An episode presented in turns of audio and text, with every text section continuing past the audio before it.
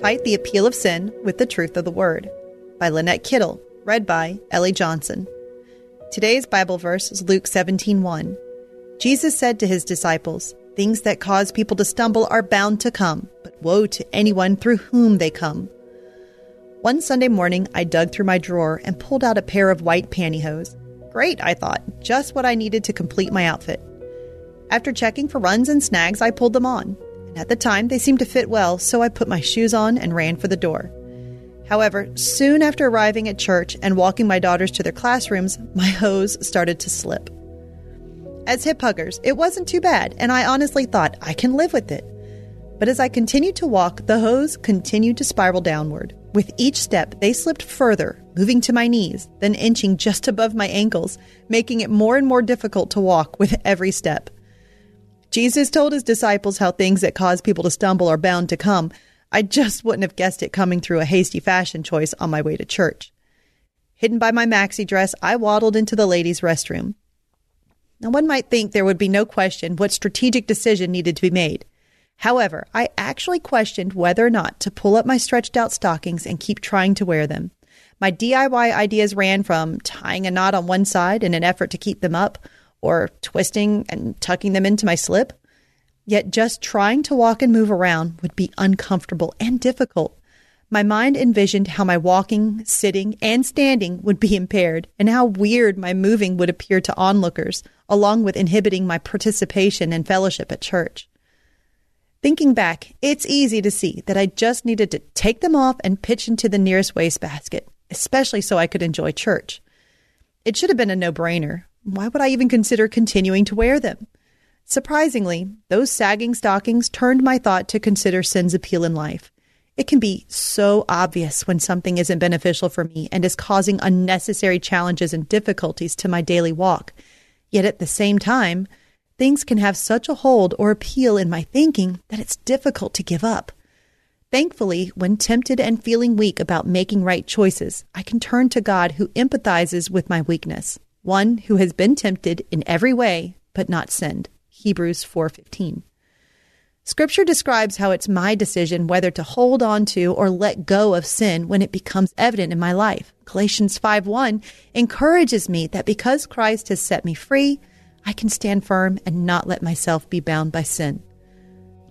Surprised by my real life footstep hindrances, I wouldn't have ever guessed an old pair of hose would offer me such a practical example of sin's ability to entangle and trip up my walk.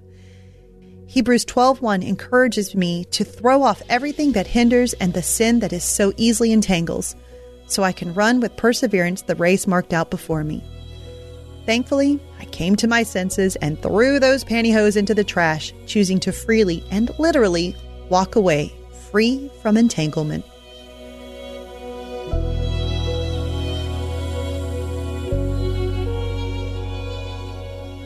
Hey everyone, thanks for listening to Your Daily Bible Verse, a production of the Salem Web Network.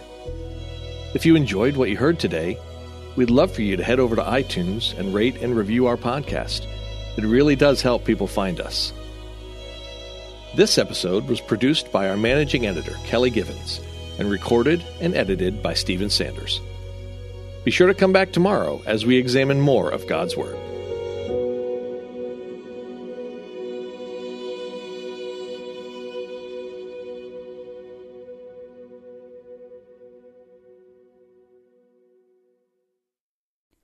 Christmas. For most kids, it's the most joyful time of the year. But this Christmas, 1.5 million children will spend the holiday separated from a parent because their mom or dad is behind bars.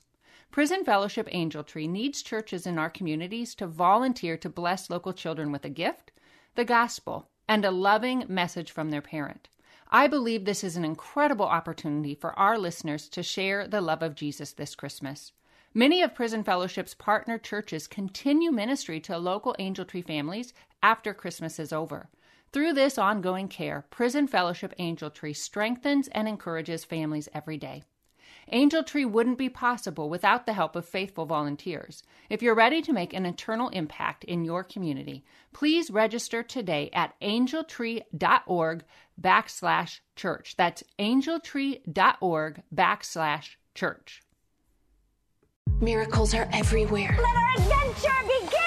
Discover PureFlix, your premium streaming service where faith and family values come home. Ready to have some fun?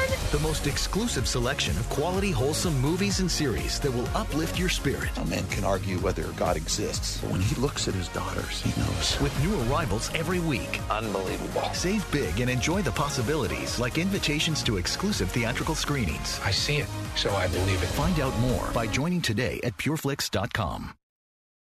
The content we feed our minds will eventually show up in our lives. If we feed our minds the lies and confusion of this world, our lives will begin to reflect worldliness. But if we feed our minds the truth of the gospel, our lives will start to reflect the heart and character of Jesus. I'm John Stange, and each week I host the Dwell on These Things podcast, where we take a deep look at the Word of God and learn what it means to apply it to our lives. We don't skip difficult passages, and we don't gloss over the truth. If you're looking for a show that will put your mind in a better place and help you understand God's Word with more clarity, you can listen to the Dwell on These Things podcast at lifeaudio.com or on your favorite podcasting app.